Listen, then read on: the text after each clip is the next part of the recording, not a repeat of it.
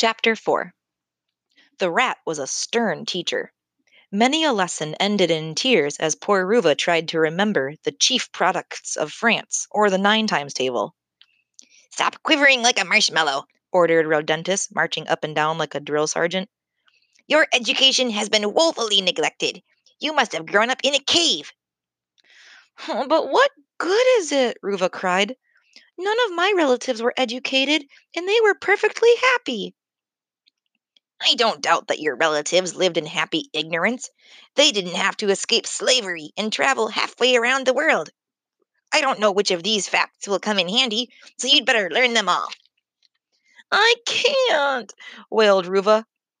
"Piffle! The son of the Japanese emperor studies sixteen hours a day. He loves every minute of it." "You visited the emperor of Japan?" "We had the most divine sushi. Don't change the subject." But the little giraffe couldn't go on. She began to bang her head against the bars of her cage. "Hate France! Hate nine times table! Hate sushi, whatever that is!" "Stop that!" shouted Rodentus. "You've made your point. You're going stir crazy. It's no wonder a free animal locked up in a tiny cage.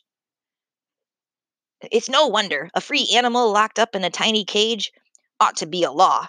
There is a law, but no one obeys it." Muttering to himself, the rat climbed the bars, inserted his tail into the lock, and clicked it open. The door swung wide. Ruva was so startled she didn't realize what had happened for a moment. She stared at the door as Rodentus climbed down and flexed the tip of his tail. "How did you do that?" she whispered. "Picked the lock, obviously." "You knew all along how to open the door?" "All us rats are natural lock pickers." "Then why didn't you do it earlier?" Ruva burst into tears. She wept as she had never done before, not even when she was captured. Rodentus watched her anxiously. Finally, when her sniffles died away, he said, "I'm sorry. I was afraid. You didn't know anything about the world. You didn't know what a ship was or an ocean. I thought you might walk right over the side or be caught up by Skiki and chained up." The rat climbed the bars until he was on a level with Ruva's face. "You think it's bad in a cage? You could be in a cage and changed. Skiki might beat you. He loves doing things like that. I couldn't take the chance." Rodentus reached out and patted Ruva on the nose. She sighed deeply. "You can walk around the hold now. Every night and every afternoon, the sailors are either sleeping, drugged, drunk, or all three. I know their habits. Come on, my dear. Take a stroll for Uncle Rodentus." So Ruva left the cage for the first time.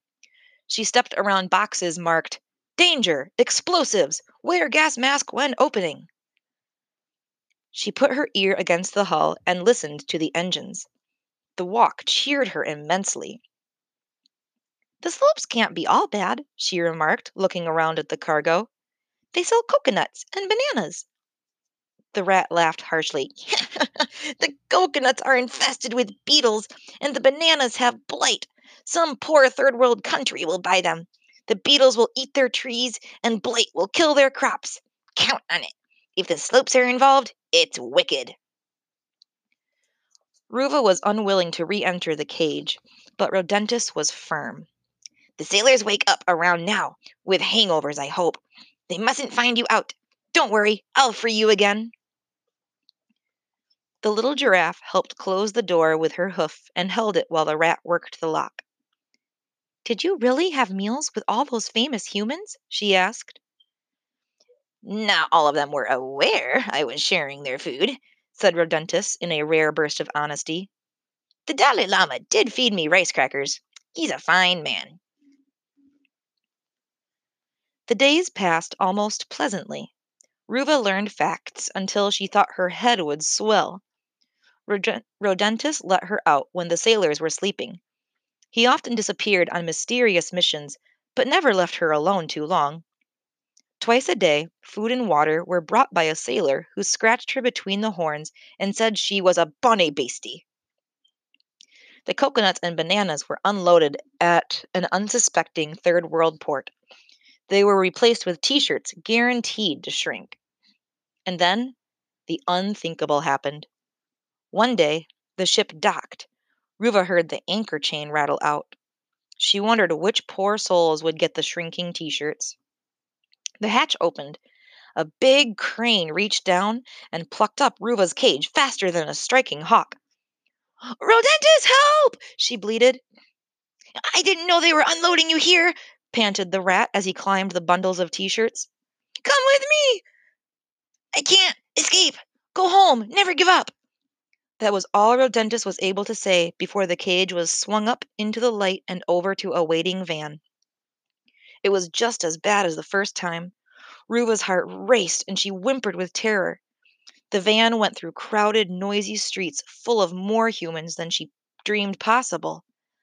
They passed a bus, and little humans leaned out the windows and yelled at her. "Those must be children! How horrible!" she thought. The van left the tall buildings and went along tree-lined avenues. The air became the air became cooler. At last, it went through an arch with the words Dante's Zoo in gloomy black letters overhead. The van, erased be- the van eased between a gray pool full of seals and a shallow lake with flamingos standing on an island. A troop of monkeys gazed at her sadly from behind bars. The vultures in the vulture enclosure were clustered over something she couldn't quite see.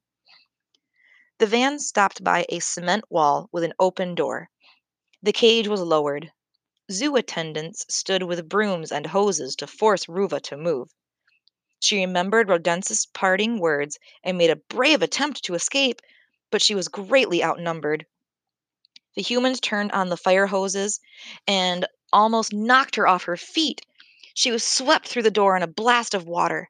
She skidded along the cement until she fell against a small house at the center of the pen. The door closed. She was alone. Really, truly alone. Behind her was a high wall, and before her was an iron fence. Between was a stretch of concrete and the little house. This was where she was meant to stay for the rest of her life.